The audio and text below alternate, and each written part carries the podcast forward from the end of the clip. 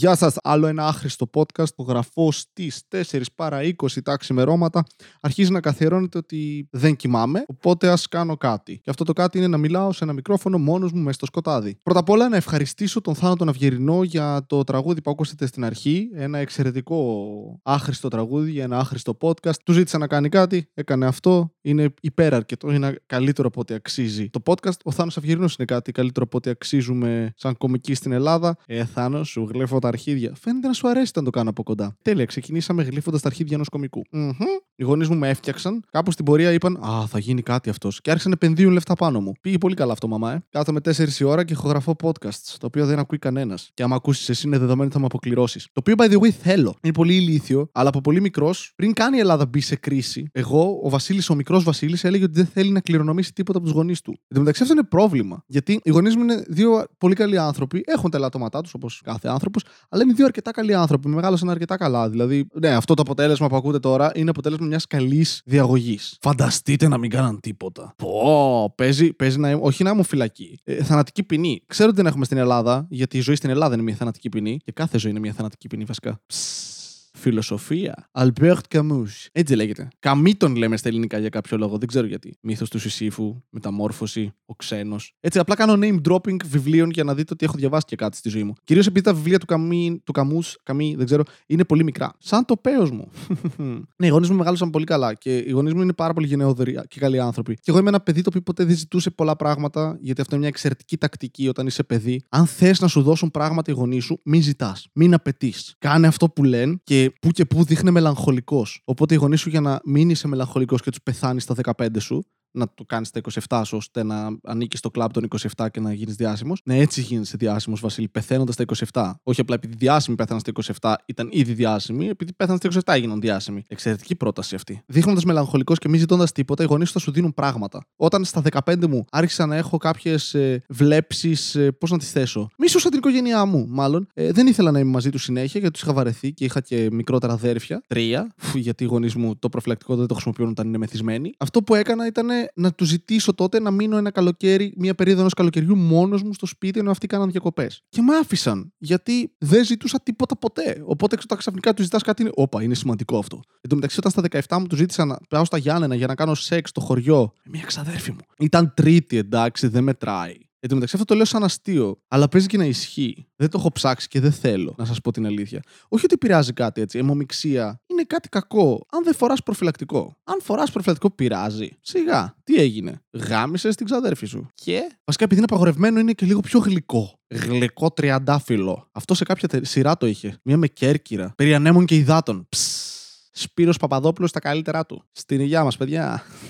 πω πω αναφορές έτσι φεύγουν. Πα, πα, πα, πα, πα. Όταν λοιπόν στα 17 μου ζήτησα από τους γονείς μου να με αφήσουν να πάω ε, στα Γιάννενα για μία εβδομάδα επειδή ήθελα να κάνω σεξ, με άφησαν. Ήμουν τρίτη ηλικίου και με άφησαν. Σε φάση παίζει να είμαι το μόνο παιδί στο οποίο έχει μπει η μάνα του στο δωμάτιο και το έχει πάρει το βιβλίο. Της έκθεσης κιόλας. Διάβαζα τη θεωρία στην έκθεση. Αλλά και ήμουν αποσιολόγο και δεν ήθελα να είμαι αποσιολόγο. Παίζει να ήμουν ο χειρότερος αποσιολόγο. Αυτό μπορεί να είναι έγκλημα, δεν ξέρω. Αλλά όταν ήμουν αποσιολόγο, παίζει όλη η τάξη να είχε τις μισές απουσίες από αυτές που θα έπρεπε. Όχι επειδή είμαι γαμάτος και cool τυπάκι. Επειδή ήθελα να με θεωρούν cool τυπάκι. Γιατί όταν είσαι αποσιολόγο, είσαι, ο, είσαι ο χειρότερος φλόρος που υπάρχει. Είναι σαν να σου δίνουν παράσημο φλωριάς. Αν διαβάζεις, ωραία. Α θυμίζουμε σε όλους γύρω σου ότι είσαι αυτός ο οποίος γλύφει τα αρχίδια του κάθε καθηγητή επειδή θέλεις να έχεις βαθμό. Ναι, ήμουν το παιδάκι το οποίο δεν έγραφε καλά στο τεστ και αυτό σήμαινε ότι πήρα 19. Σταδιακά το σταμάτησε αυτό. Πριν τις Πανελίνε, επειδή κυρίως άρχισα να γαμάω, νομίζω. Άρχισα να γαμάω, ξέρεις. Όταν κάνεις σεξ εξ αποστάσεως, δηλαδή σεξ εξ αποστάσεως. Ναι, τέλεια. Τι κάνεις, ε, τον απλώνω. Είχαμε γνατή, αν ήταν τότε παλιά με τις στροφές για να πας για Γιάννενα, δεν θα έφτανε το παίο μου. Αλλά με την Εγνατία, εντάξει, τρεις ώρες δρόμος. Αμόλα καλούμπα. Λίστο, λίστο, θα φτάσει. Τέλειο. Έχω κάνει πάρα πολλές σχέσεις εξ αποστάσεως στα νιάτα μου. Λόγω απόστασης, ε, μέχρι τα 19 μου 20 είχα γίνει expert στο τηλεφωνικό σεξ. Ηλίθια καλό στο τηλεφωνικό σεξ. Είχα και αστείο γι' αυτό. Ότι είμαι τόσο καλό στο τηλεφωνικό σεξ. Δηλαδή, δώσε μου ένα ακουστικό. Βάλε όποιο θε από την άλλη πλευρά. Κουφός να είναι, θα τελειώσει. Τον έχω. Εντάξει, μια κοπέλα στα 17-18 της, τι θέλει, ξέρω εγώ, για να καυλώσει. Σαν γυμνοσάλια και εσύ είναι. Περπατάνε και αφήνουν υγρά πίσω. Καθόλου σεξιστικό. Αλλά είναι αυτό, περπατάνε και Βρίσκεις την κοπέλα σου απλά επειδή στάζει. Οπότε ήταν πολύ εύκολο, ρε φίλε, να την κάνω αυτή την κοπέλα να ερεθιστεί. Ήμουν σε φάση, ξέρεις τι θα σου κάνω, τι. Και ξεκίνησα και έλεγα πράγματα. Δεν που είχα δει σε τσόντες. Αυτό, αυτό, εκείνο, αυτό. Πετούσε η άλλη και πα μια στάση μου. Τι είναι αυτό από μέσα μου. Απ' έξω μου εννοείται θα στο κάνω. Ε, δεν ήταν σεξουαλικό. Δεν πειράζει. Μακαρονάδα θα την κάνω. Χου, και τι μακαρόνια κάνω εγώ. Με, με σάλτσα κόκκινη έτοιμη από το σούπερ μάρκετ γιατί δεν ξέρω να μαγειρεύω. Αλλά είναι φασάρα όταν είσαι μικρός πρέπει να προσποιείσαι ότι είσαι ε, πάρα πολύ καλό παιδάκι. Πρέπει να το, να το δείχνεις συνέχεια. Δηλαδή σου λένε κάτι γονείς σου, Όχι, δεν θέλω, μαμά, ευχαριστώ πολύ, είσαι εξαιρετική. Κάνεις μια μαλακία, πες το στους γονείς σου. Εντάξει, όχι, άμα είναι χοντρή μαλακία σε φάση να τον παίξεις με το αριστερό και σου αρέσει πολύ, μην το πεις στους γονείς σου. Ή να κάνεις σεξ με την ξαδέρφη σου, πει μην το πεις στους γονείς σου. Αλλά πες πράγματα σε φάση έσπασες κάτι με τη μία. Εγώ σε φάση το είχα φτάσει σε άλλο επίπεδο. Έκαναν μαλακίες στα μικρά μου αδέρφια και πήγαινα. Εγώ το έκανα. Ο Βασίλη είσαι τόσο ειλικρινής και άξιος εμπιστοσύνης. Και τα αδέρφια μου ήταν Ναι, ο Βασίλης το έκανε, Βασίλης. Και λέω Γατάκια. Δεν ξέρετε πώς παίζετε το παιχνίδι. In the Game of Thrones, either you win or you die. Οι γονείς σου σε εμπιστεύονται. Επίσης, μην τους πεις ποτέ ότι τους έχεις ακούσει να κάνουν σεξ. Η φάτσα της μάνας μου την πρώτη φορά που της είπα ότι τους έχω ακούσει να κάνουν σεξ. Όχι απλώς τους έχω ακούσει. Έχω ακούσει τη μητέρα μου να μένει έγκυος στο μικρό μου αδερφό. Άλλο να ακούσεις τους γονείς σου να κάνουν σεξ μία απλή μέρα, μία Τετάρτη, ας πούμε. Και άλλο να τους ακούσεις να κάνουν σεξ και μετά από 9 μήνες να έχεις αδερφό. Αποκτά μία αξία, ρε φίλε. Πόσοι άνθρωποι μπορούν να το πούν αυτό; Ότι έχουν παρευρεθεί έστω με μία τους αίσθηση στην ε, σύλληψη ενός άλλου ανθρώπου. Δεν μπορούν να το πούν πολλοί άνθρωποι αυτό γιατί δεν το έχουν κάνει. Ενώ εγώ το έχω κάνει. Και οι γονείς μου το έχουν κάνει πολλές φορές, χωρίς καπότα. Όταν έρχεται ο γονιός σου και σου λέει Φόρα προφυλακτικό όταν κάνεις κάτι. Δεν είναι λίγο ηρωνικό. Είναι με τη μία παράδοξο, ρε φίλε. Ε, τι, μην κάνεις αυτό που έκανα εγώ και σε δημιούργησα. Είναι σαν να σου δηλώνουν μετάνοια για αυτό που έκαναν. Εσένα. Είναι λίγο προσβλητικό, ρε φίλε. Και αν, αν υπακούς πλήρως τους γονείς σου, είσαι λίγο χαζός, οπότε θεωρείς ότι ό,τι σου λένε πρέπει να το κάνεις και σου πούν αφορά προφυλακτικό και φοράς προφυλακτικό για πάντα. Η κοπέλα, ξέρω εγώ, έχεις παντρευτεί, η γυναίκα σου θέλει να κάνετε οικογένεια και εσύ είσαι. Δεν μπορώ να φοράω προφυλακτικό. Βρες τρόπο. Δεν με νοιάζει. Τρύπα την καπότα και μη μου το πεις. Τέτοια λογική είχα νομίζω οι παλαιότεροι. Δηλαδή, ακόμη θυμάμαι την προγιαγιά μου, η οποία πάντα προσπαθούσε να κάνει ένα προξενιό, αλλά αντιλαμβανόταν λίγο πως η εποχή έχει, είχε αλλάξει. Άρα δεν το έκανε με τον κλασικό τρόπο που ξέρεις προξενιό ντου. Πάμε. Αυτή είναι η κοπέλα που σου έλεγα, η Μαρίκα. Ναι, μα γιαγιά είναι 30 χρονών. Ε,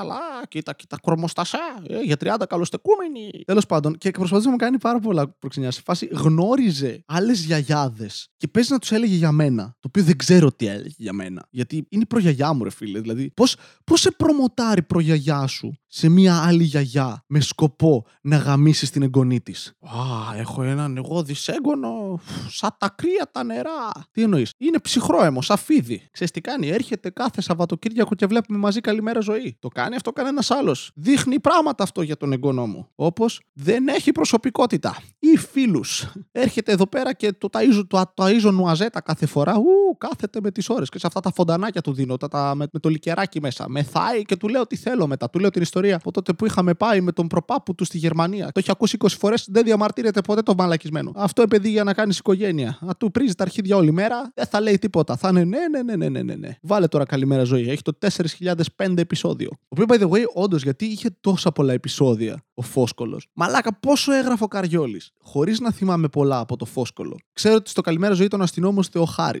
Σκουλίκια.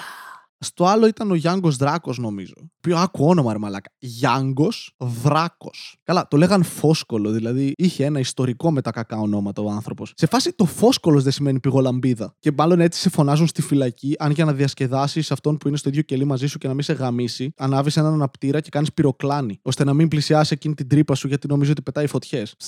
Καλός αυτός ρε που έχεις το κελί σου. Ναι, ρε. Πολύ καλό παιδί. Γαμιέται καλά. Φωτιά!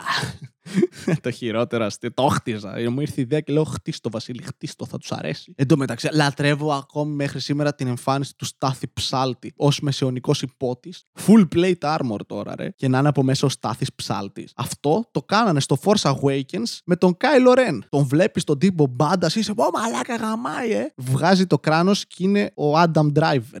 Σας προλάβαμε, ρε. Στάθης Ψάλτης μπαλίτσα. Εντωμεταξύ, πόσο ωραίο είναι ότι ξεκινάω τις μισές μου προτάσεις λέγοντας εντωμεταξύ. Είναι δοτική, ρε φίλε. Έχουμε μία πτώση που λέγεται δοτική. Έχει έναν αλτρουισμό σαν πτώση. Είναι ανάμεσα, κρατάει τα μπόσικα. Αλλά εμείς ξέρετε τι κάναμε στη δοτική. Τη διώξαμε, ρε. Δεν θέλουμε αλτρουιστές. Είναι ένας πολύ καλός τρόπος να παραλληλήσεις τη γραμματική με την ανθρωπότητα. Κρατάμε τις ψωνάρες και διώχνουμε αυτούς που προσφέρουν κάτι. Ψ. Όλοι οι άνθρωποι με ενοχλούν. Εγώ με ενοχλώ. Όχι αλήθεια, μερικές φορές κάθομαι και με γαργαλάω όταν νιώθω το πολύ μόνος. Κάθομαι και με γαργαλάω για να νιώθω ότι κάποιος άλλος άνθρωπος προσπαθεί να με κάνει να γελάσω. OK, okay, αυτό ήταν πολύ αληθινό ρε μαλάκα. Πω, πόνεσα λίγο. Είχα πρόσφατα και ένα διάλογο με μια φίλη η οποία ήρθε και είδε παράσταση για πρώτη φορά, παράσταση stand-up comedy. Open mic, by the way, είναι παραστάσεις ανοιχτού μικροφόνου για όσους δεν ξέρουν. Είναι παραστάσεις τις οποίες δοκιμάζουμε κείμενα οι παλιοί και έρχονται και καινούργιοι κομικοί και κάνουν για πρώτη φορά. Τρώνε τα αρχίδια μας και βλέπουν. Που νομίζω είναι απλά μια εκδήλωση που δημιουργήθηκε από κομικούς παλαιότερους ώστε να βγάζουν αυτόν τον σαδισμό τους απέναντι σε νέους κομικούς. Να δουν άλλοι άνθρωποι πώς είναι να τρως σκατό πάνω στη σκηνή. Τέλος πάντων, ήρθε μια φίλη μου. Τι να ξεκινάς πρόταση με το τέλος πάντων. Τέλος όλων, θα συνεχίσω να μιλάω τώρα εγώ. Ήρθε λοιπόν μια φίλη μου και είδε παράσταση για πρώτη φορά ε, και είδε ένα open mic και μετά μου είπε, σαν ε, κριτική, μου είπε: Ξέρεις τι, ωραία ήταν. Απλά ρε, όλοι μιλάνε για σεξ. Το οποίο αφενός ισχύει, αλλά από την άλλη, πρώτον, είναι συνήθως 19χρονοι, 20χρονοι, οι οποίοι έρχονται και κάνουν για πρώτη φορά stand-up. Και τους έχουμε πει όλους να μιλάτε για πράγματα που σας νοιάζουν. Όταν είσαι 19 ή 20 χρονών και ένας άνθρωπος που θέλει να κάνει stand-up comedy συνήθως δεν γαμάει πολύ. Ή αν γαμάει πολύ, έρχεται για να δείξεις σε αυτές που γαμάει πολύ ότι μπορεί να γαμίσει και αλλού πολύ. Και εν τέλει μετά κάνει χάλια stand-up και κατεβαίνει και δεν γαμάει ούτε αυτές. Anyway, όταν έρχονται παιδιά τέτοιας ηλικίας που είναι λογικά και λίγο εσωστρεφή και τα λοιπά, τι θα σου πούνε; Πόσο ηλίθιο είναι να δηλώνεις ότι σε ενοχλεί στο stand-up να ακούς συνέχεια για σεξ; Μαλάκα, όλα γύρω σου αφορούν άμεσα ή έμεσα το σεξ. Όλες οι διαφημίσεις σχεδόν έχουν κάποια αναφορά σε σεξ. Όλο το Instagram είναι σεξ. Όλο το ίντερνετ είναι σεξ. Όπου και να πας κάπου θα υπάρχει μια αναφορά σε σεξ. Συζητάς με τους φίλους ή τις φίλες σου. Τι λες; Λοιπόν, η δουλειά μου είναι να κολλάω γραμματόσημα και μου αρέσει πάρα πολύ. Έλα για πες μου, το γλύφο στο γραμματόσημο. Εκεί θα πάει η κουβέντα. Ό,τι και να πεις, συνήθως πάει στο σεξ. Επίσης, δεν λένε όλοι το ίδιο πράγμα για το σεξ. Είναι διαφορετικό να μιλάς για το πώς σε γαμούσε ο παππούς σου. Τι νομίζετε, θα ξεφύγετε έτσι, δεν θα το έλεγα; Όχι, ρε, έπρεπε. Ή θα πεις ότι σε γαμάει ο παππούς σου, μπορεί να πεις ότι έκανε σεξ με την κοπέλα σου και δεν σου σηκωνότανε. Αν και αυτό συνήθως δεν το δηλώνουν οι άνθρωποι γιατί ντρέπονται. Το οποίο γιατί να ντραπεί. Συμβαίνει σε όλους. Ναι, εσύ που λες, όχι σε μένα, σου έχει συμβεί. Και δεν το θυμάσαι γιατί σου μεθυσμένος. Και η κοπέλα έκατσε και κοιμήθηκε απογοητευμένη δίπλα σου. Αλλά από τις πρώτες πέντε ώρες που κοιμόσουν σε κοιτούσε και σκεφτόταν αν θα σου τον κόψει γιατί μάλλον δεν τον χρειάζεσαι. OK, okay, αυτό ήταν dark. Sorry. Μην, αχω... μην κάνεις έξω ξανά με την κοπέλα, μην την αφήνεις έτσι. Εντάξει, μια φορά πέτυχε. Δεν είναι κάτι. Εγώ αποτυχάνω σε όλη μου τη ζωή και βλέπετε, συνεχίζω. Δεν βλέπω τσόντες και ένας λόγος είναι αυτό. Είναι το brutality που υπάρχει στις τσόντες. Την πιάνει ο άλλος την άλλη, τη σφίγγει το λαιμό και τη φτύνει στο στόμα. Ε, δεν ξέρω, μαλάκα αλλάζουν υγρά, αλλά μπορούμε να το κάνουμε λίγο πιο light. Ε, με φτύνεις και βρίσκει απευθείας καροτίδα. Πού, πάρ το στομάχι απευθείας. Μια φορά εντωμεταξύ. Έχω, έχω εντωμεταξύ, το είπα πάλι έτσι. Μ' αρέσει αυτό να κάνω αναφορές σε πράγματα που κάνω λάθος και μπορεί να μην τα έχετε προσέξει ακούγοντας το podcast. Αλλά εγώ επειδή το κάνω editing και το ακούω πολλές φορές. Ναι, αυτό που ακούτε είναι αποτέλεσμα πολλαπλής επεξεργασίας. Ακούω πολλές φορές, οπότε αναφέρω αυτά που κάνω λάθος, ώστε πλέον να, να τα ακούτε κι εσείς και να με κοροϊδεύετε. Αλλά ναι, έκανα σεξ με μια κοπέλα και ενώ κάνουμε σεξ η τύπισσα, μου λέει κάντο. OK, okay, Οπότε απλά επιταχύνω λίγο. Μου λέει πάλι κάντο.